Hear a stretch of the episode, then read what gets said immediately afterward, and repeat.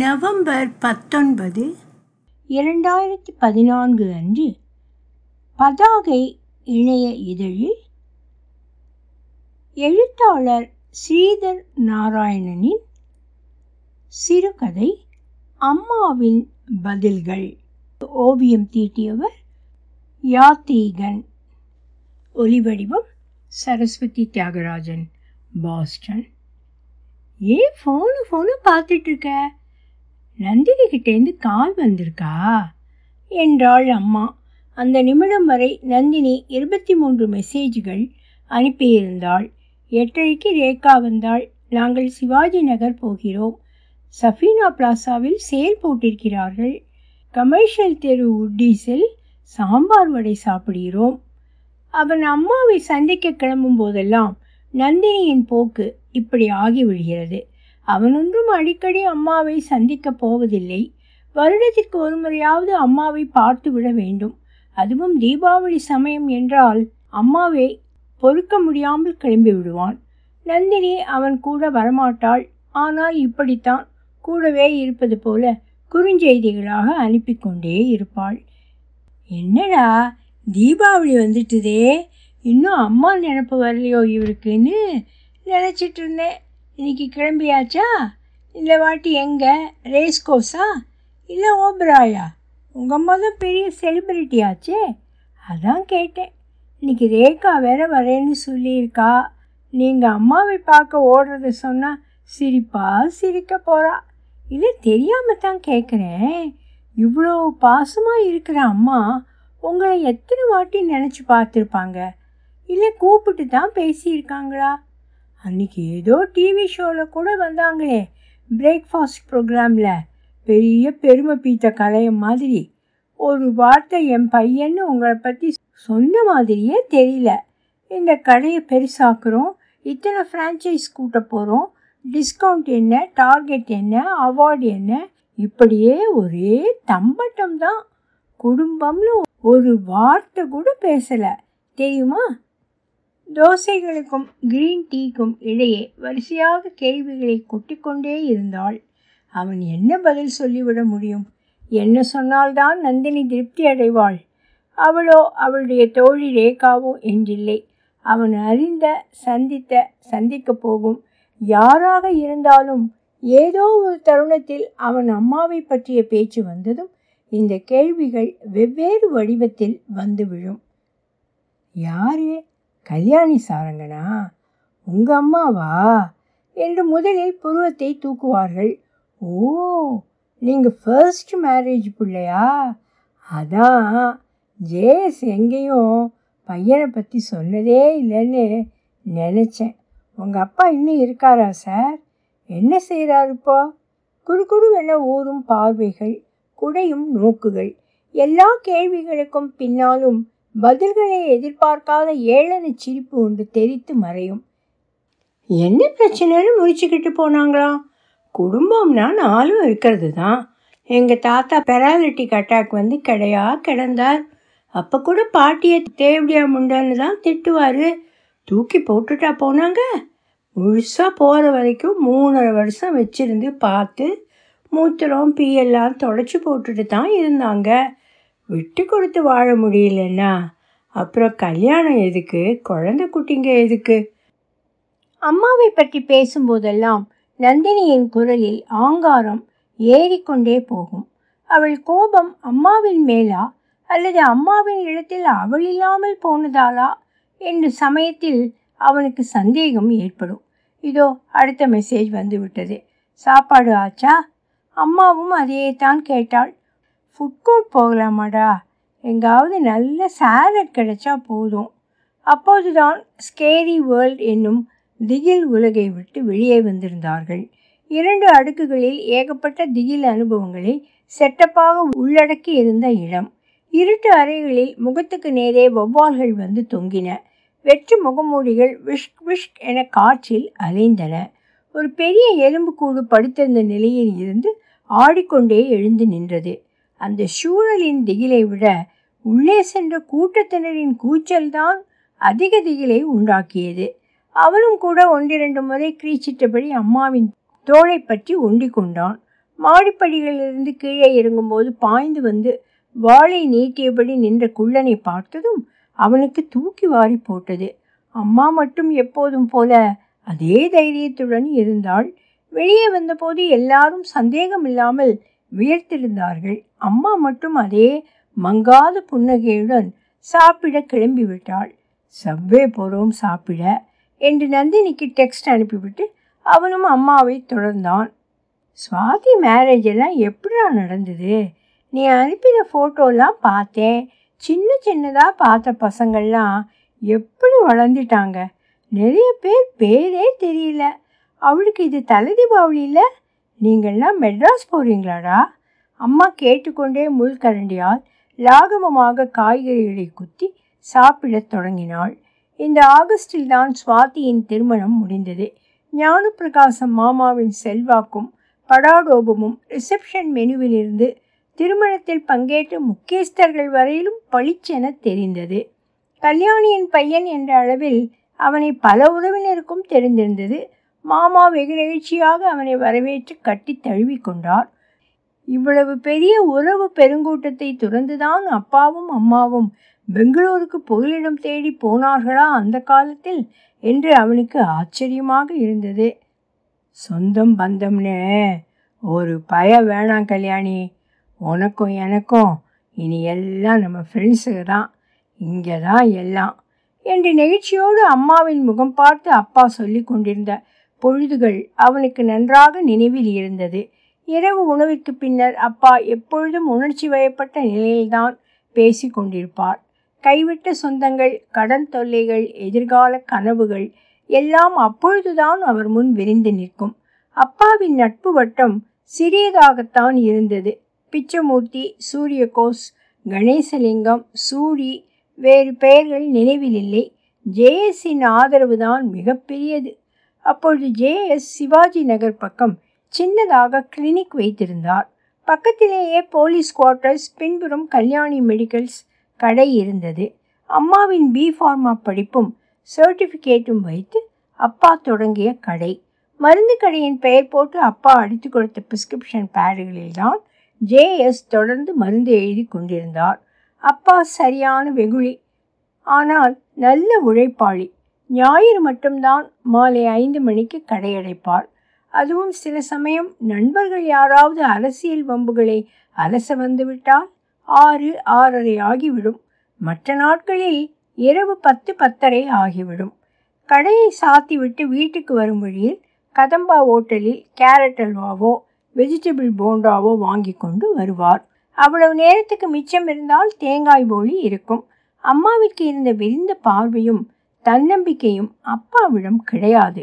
அதுதான் அவர்களுக்குள் அத்தனை ஈர்ப்பும் காதலும் தோற்றுவித்ததோ என்னமோ.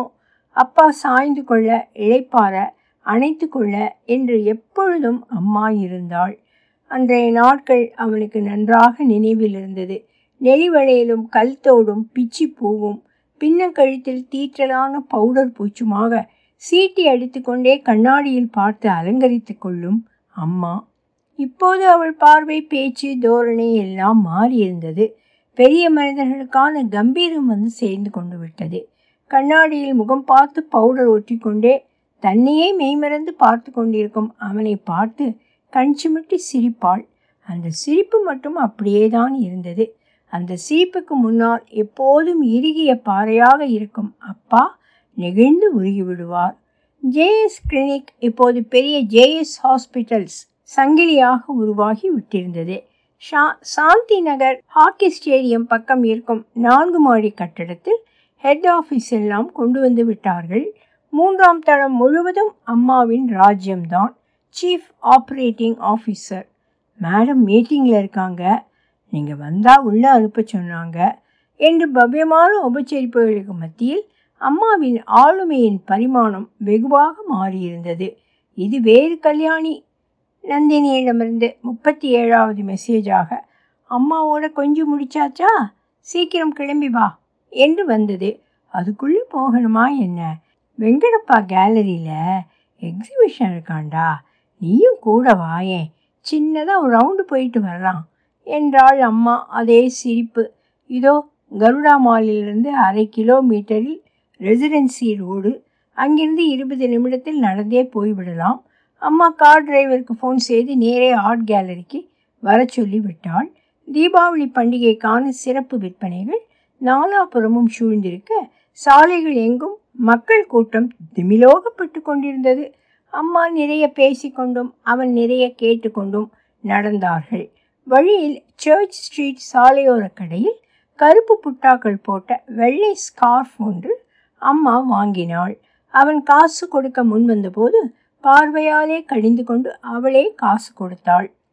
சுற்றுப்புற கொண்டாட்டங்களை விட அம்மாவின் அண்மைதான் அவனுக்கு தீபாவளியை நினைவுபடுத்தி கொண்டே இருந்தது. எத்தனையோ விதவிதமான தீபாவளிகளை பார்த்தாகி விட்டது. சற்றே பெரிய சைஸில் மொடமொடப்பான புதுச்சட்டையை அணிந்து கொண்டு அப்பாவோடு அணுகுண்டுகளை சேர்த்து வைத்து வெடித்த தீபாவளி அவனுக்கு நன்றாக நினைவிருக்கிறது. சேவியர் பள்ளியின் மிஸ்ஸஸ் பிரகாசம் அப்பாவிடம் தர சொல்லி கொடுத்துவிட்ட டிசியோடு சாம்ராஜ்பேட்டை அரசு பள்ளியில் அவன் சேர்ந்ததும் ஒரு தீபாவளி சமயம்தான். கணேசலிங்கம் மாமாவின் மோட்டார் பைக்கை விற்று மொசரு ரங்காவின் கந்துவட்டி கடனை தீர்த்ததும் அதனால் அப்பாவும் அம்மாவும் பேசிக்கொள்ளாமல் கழித்த தீபாவளி ஒன்றும் உண்டு. மழை நசநசத்து கொண்டிருந்த தீபாவளி ஒன்றில் அப்பாவால் நண்பகல் வரை எழுந்திருக்க முடியாமல் போனது. நழுவி போகும் கனவுகளை துரத்தி பிடிக்க முடியாமல் அப்பா குடிக்க ஆரம்பித்திருந்த நாட்கள் அவை. முதல் நாள் இரவு முழுவதும் மொடா குடி. எல்லாத்துக்கும் நான் தான் காரணமா? அம்மா இடுப்பில் கை வைத்து கொண்டு கேட்க குரோதத்துடன் அப்பா அவளை உற்று பார்த்து கொண்டிருந்த பண்டிகை நாளும் ஏதோ ஒரு தீபாவளியாக இருந்திருக்கும். அந்த சபிக்கப்பட்ட தீபாவளிக்கு அப்புறம் எந்த தீபாவளியும் அவனுக்கு நினைவில்லாமல் போனது. அன்றுதான் அம்மா வீட்டை விட்டு வெளியே போய்விட்டிருந்தாள். அதற்கு முதல் நாள் தான் ஞானு பிரகாசம் மாமா வீட்டிற்கு வந்திருந்தார். பட்டுப்போன உறவுகள் மீண்டும் துளிர்க்க தொடங்கிய காலம். அம்மா படபடத்தபடி காற்றில் நடமாடும் வண்ணத்து பூச்சி போல சிறகடித்து கொண்டிருந்தாள். அவ்வளவு மகிழ்ச்சி. ஆனால் குடிபோதை தழும்பிய மனதில் அப்பாவுக்கு கழிவிறக்கம்தான் பொங்கி விழுந்து கொண்டிருந்தது. அதாரு அந்த பொம்பளை போலீஸ் ஒருத்தி, அவ பேர் என்ன, ரெட்டை லத்தியை வச்சு இதோ இங்கே குண்டிலேயே போட்டு சாத்தி சாத்தின்னு சாத்தினாளே, இவன் சொல்லித்தானே அடித்தா, உனக்கு எல்லாம் மறந்து போச்சுல்ல? வீட்டுக்கு தெரியாமல் அப்பாவும் அம்மாவும் காதலித்து கொண்டிருந்த காலத்தில் அவர்களை அடக்கி வைக்க கையாளப்பட்ட உத்திகளில் ஒன்றுதான் அந்த போலீஸ் தடியடி. மாமா அம்மாவிற்கு கொஞ்சம் சுற்றி வளைத்த உறவு என்றாலும் செல்வாக்கு அதிகமானவர். போலீஸும் கொடுத்த காசுக்கு அதிகமாகவே அப்பாவை போட்டு தாளித்து எடுத்து விட்டனர். நினைவுகள் தொலைந்து போனாலும் தழும்புகள் அவற்றை மீட்டு கொண்டு வந்து விடுகின்றன. மாமா வந்துவிட்டு போன தீபாவளிக்கு முதல் நாள் அன்றிரவு சிறுநீர் முட்டியதால் அரை தூக்கத்தில் படுக்கையிலிருந்து எழுந்து அவன் பாத்ரூம் போக அரைவாயிலுக்கு வந்தபோது அப்பாவின் குரல் ஓங்கி ஒலித்து கொண்டிருந்தது. முதலில் அவனுக்கு கூடத்தில் தலையில் கை வைத்து கொண்டு உட்கார்ந்திருந்த அம்மாவை தான் பார்க்க முடிந்தது. அப்பா எதிரில் உட்கார்ந்திருக்க வேண்டும். நடுவில் இருந்த மேஜையில் மாமா கொண்டு வந்த ஆரஞ்சு வண்ண ஸ்வீட் பெட்டி இருந்தது. அதுதான் அப்பாவின் நரம்பை நசித்து சீண்டி கொண்டிருந்தது போல. அந்த ஸ்வீட் பெட்டியை எடுத்து குப்பை தொட்டியில் போட்டுவிட்டோ அல்லது அன்றைக்கு செய்திருந்த மீன் குழம்பை சாப்பாடு தட்டோடு சுவரில் விசிறி அடித்தோ காண்பாரற்று படம் காட்டி கொண்டிருந்த டிவியை உடைத்தோ அப்பா கொஞ்சம் ஆசுவாசம் அடைந்திருக்கலாம். போஸ்டல் கவர் கிழிக்கும் மொன்னை கத்தியை எடுத்து அம்மாவை குத்தி கூட இருக்கலாம். அவரே அந்த கீரலுக்கெல்லாம் மருந்து போட்டு பிளாஸ்டரை ஒட்டிவிட்டு விசிறியால் விசிறிவிட்டு சிற்றுச்சைகள் செய்திருப்பாராய் இருக்கும். ஆனால் தொண்டையில் சிக்கிய முள்ளை விழுங்கவும் முடியாமல் துப்பவும் முடியாமல் கமரி கமரி இருமும் அவஸ்தையில் கத்தி கொண்டிருந்தார். நினச்சேன், டென்ஷன் ஆவீங்கன்னு நினச்சேன். மாமா வந்து விட்டு போனதையே சொல்லி இருக்கக்கூடாது. சொல்லாதே, எனக்கு எதுவும் தெரிய வேணாம். நான் எப்பவும் போல முட்டாளாகவே இருந்துடுறேன். எப்படியெல்லாம் நான் அவமானப்பட்டேன்னு உனக்கு மறந்து போச்சு. அப்பா அரட்ட ஆரம்பித்திருந்தார். எப்பவும் இப்படித்தான் தேவையில்லாமல் கத்திக்கிட்டு இருக்கீங்க, நரகமாயிட்டு இருக்கு என் வாழ்க்கை. எனக்கு வாய் இருக்கு, கத்துறேன். உன் புள்ள மாதிரி நான் என்ன ஊன பரம்பரையா? அப்பா டீப்பாயை விட்ட ஒரே எத்தில் வண்ணமயமான இனிப்புகள் பறந்து விழ ஆரஞ்சு பெட்டி தெரித்து தூர போய் விழுந்தது. ஊமை குஞ்சை பார்க்க ஊமையை ஓடி வந்துட்டானா, அதுக்கு நாமெல்லாம் ஸ்வீட் சாப்பிடணுமா. அம்மா அப்போதுதான் அரைவாயில் கால் மாற்றி கால் மாற்றி நின்று கொண்டிருந்து அவனை பார்த்தாள். அம்மாவைப் போல அவனும் பயந்து போயிருந்தான். அடக்கமாட்டாமல் சிறுநீர் பெருகி ஓட கூடவே அப்பாவின் புலம்பலும், ஊன பரம்பரையில் நான் பிறக்கலை, எனக்கும் வாயடிச்சு போகலை. கூடமெங்கும் வழிந்தோடி போனது. மறுநாள் அம்மா இல்லாத வீட்டில்தான் அவர்கள் விழித்தார்கள். ஊரெல்லாம் தீபாவளி கொண்டாட்டமாக இருக்க அப்பாவுக்கு இரவு என்ன நடந்தது என்பது கூட நினைவில் இல்லை. என்னதான் சண்டையாக இருக்கட்டும், அதுக்காக எட்டு வயசு பிள்ளைய தவிக்க விட்டுட்டு போகிற அளவுக்கு உன் பொண்டாட்டிக்கு திமிரு கூடாதுடா என்றார் கணேசலிங்கம் மாமா. அதற்கப்புறம் அவன் கேட்டதெல்லாம் அம்மாவை பற்றிய வசைகளும் மோசமான விமர்சனங்களும் தான். குடும்ப பொண்ணுக்கு இத்தனை ஆங்காரம் ஆகாதுடா, கோர்ட் கஸ்டடி, விவாகரத்து என்று எல்லாவற்றிலும் அம்மா ஓர் அணியிலும் மற்ற எல்லோரும் வேறு அணி. அந்த டாக்டர் என்னமோ டக்குன்னு வேலை போட்டு கொடுத்துட்டான்னு நினைக்காத, இதில் என்னமோ முன்னுமே மேட்டர் நடந்திருக்கு, இந்த திமிரெல்லாம் குடும்பத்துக்கு ஆவாது என்று புது புது காரணங்கள் உண்மை போன்ற விவரணையுடன் முழு உருவகம் பெற்று உலவ ஆரம்பித்தன. குழந்தையை விட்டுவிட்டால் அம்மாவின் டிகிரியில் ரெஜிஸ்டர் ஆகியிருக்கும் கடையும் போய்விடும் என்பதால் அப்பாவின் உறவுகள் சாமர்த்தியமாக காய் நகர்த்தி கஸ்டடியை அப்பாவிற்கு சாதகமாக வாங்கிவிட்டார். அம்மா அதை எதிர்பார்த்திருந்தாள் என்றாலும் ஒன்றும் செய்ய முடியவில்லை. வதந்திகளுக்கு மேலும் மதிப்பு கொடுக்க வேண்டாம் என சும்மா இருந்து விட்டாளாக இருக்கும். பிறகு அப்பாவின் உலகம் முழுவதும் அவருடைய நண்பர்களும் குழந்தையாக இருந்த அவளும் என சுருங்கி போனது. அம்மாவின் புகைப்படங்கள், புடவை, நகை, சீப்பு, ஸ்டிக்கர் போட்டு என்று எதுவுமே இல்லாமல் மொத்தமாக ஒழித்து போட்டுவிட்டார். ஆனால் அவர் அம்மாவைத்தான் எல்லா இடங்களிலும் பார்த்து கொண்டே இருந்தார் என்று அவனுக்கு தோன்றியது. அவனிடம் தங்கிப்போன ஒரே படமும் அம்மா ஜே.எஸ்.ஐ திருமணம் செய்து கொண்டபோது பத்திரிகையில் வெளிவந்த படம்தான். இங்கே பார், எட்வர்ட் முன்சோட ஸ்க்ரீன் பற்றிலாம் ஹேண்ட் அவுட்ஸ் போட்டிருக்காங்க. அந்த படத்தை முத முதல்ல பார்த்தப்ப வீடு முழுசும் அதை மாட்டி வைக்கணும்னு நினச்சேன். காதை பொத்தி கொண்டு அம்மா சொன்னாள். இன்னொரு ஜியாமெட்ரிக்கல் அப்டிராக்ஷன் படத்தை பார்த்து கொண்டிருக்கும்போது நந்தினியிடமிருந்து நாற்பத்தைந்தாவது டெக்ஸ்ட் மெசேஜ் வந்தது. நான் வீட்டுக்கு வந்தாச்சு, நீ எப்போ வர? மிக அருகே, அட் யுவர் சர்வீஸ் மேடம் என்று குரல் கேட்க திடுக்கிட்டு திரும்பினாள். அம்மாவின் அருகில் புன்சிரிப்போடு நின்றிருந்தார் ஜே.எஸ். நீங்களா? முத்துகிருஷ்ணன் வரலையா? அவனைத்தானே கார் எடுத்துக்கிட்டு வர சொன்னேன் என்றவளை அமைதிப்படுத்தும் வகையில் மெலிதாக அணைத்து கொண்டவர், உனக்காக வருவது என்பது என் பாக்கியம் டியர் என்றார். அம்மா சிரித்தாள். அம்மா வீட்டை விட்டு கிளம்பி போன தீபாவளி தான் ஜே.எஸ். மருத்துவமனைகளுக்கு வரப்பிரசாதமாக அமைந்த தீபாவளி. அவருக்கு இருந்த மருத்துவமனை தொடர் கனவுக்கு உயிர் வந்ததற்கு பல வகையிலும் அம்மா ஒரு காரணம். டைவர்ஸ் ஆர்டர் வந்த ரெண்டே மாதத்தில் கல்யாணம் பண்ணணும்னு என்ன அவசரம்னே, பங்காளிங்க செத்து போனால் கூட தீட்டு தெளிப்புன்னு ஆறு மாதமாவது வெயிட் பண்ண மாட்டாங்க. நந்தினியின் கேள்விகளுக்கு அவன் என்னவென்று பதில் சொல்ல ஸ்டேண்டர்டின் இரண்டு மேல் உருவாக்கப்பட்ட ஓவியங்களை விலை பேசிவிட்டு ஜே.எஸ்.ம் அம்மாவும் கிளம்பினார்கள். நந்தினிக்கு அன்பை சொல் என்றாள் அம்மா. அப்படி ஒரு வாய்ப்பு அமைந்தால் சொல்லிவிடலாம் தான் என்று நினைத்து கொண்டேன். கேலரியின் வாயிலே கிடக்கும்போது கைப்பையில் எதையோ சோதித்து கொண்டிருந்தவள் திரும்பி அவனை ஒரு முறை பார்த்து சிரித்தாள். கையை காட்டி கூப்பிட்டால் அவனும் அப்படியே போயிருப்பான். அந்த சபிக்கப்பட்ட தீபாவளியின் போது நனைந்த நிஜாருடன் அவன் இருந்தபோது அம்மா கூப்பிட்டது அவன் நினைவுக்கு வந்தது. அன்று அவன் போகவில்லை. சோஃபாவில் சரிந்திருந்த அப்பாவிடம் ஒண்டிக்கொண்டு நின்று விட்டான். ஒருவேளை அன்று அம்மாவோடு அவன் கிளம்பி போயிருந்தால் இன்று நந்தினியின் இத்தனை கேள்விகளுக்கும் அவனே விடையாகி போயிருப்பான். இனி அடுத்த தீபாவளி வரை நந்தினியின் கேள்விகளும் அம்மாவின் தரப்பிற்காக அவன் சொல்லாத விடைகளும் அவனோடு தான் இருக்கும். ஒலிவடிவும் சரஸ்வதி தியாகராஜன், பாஸ்டன்.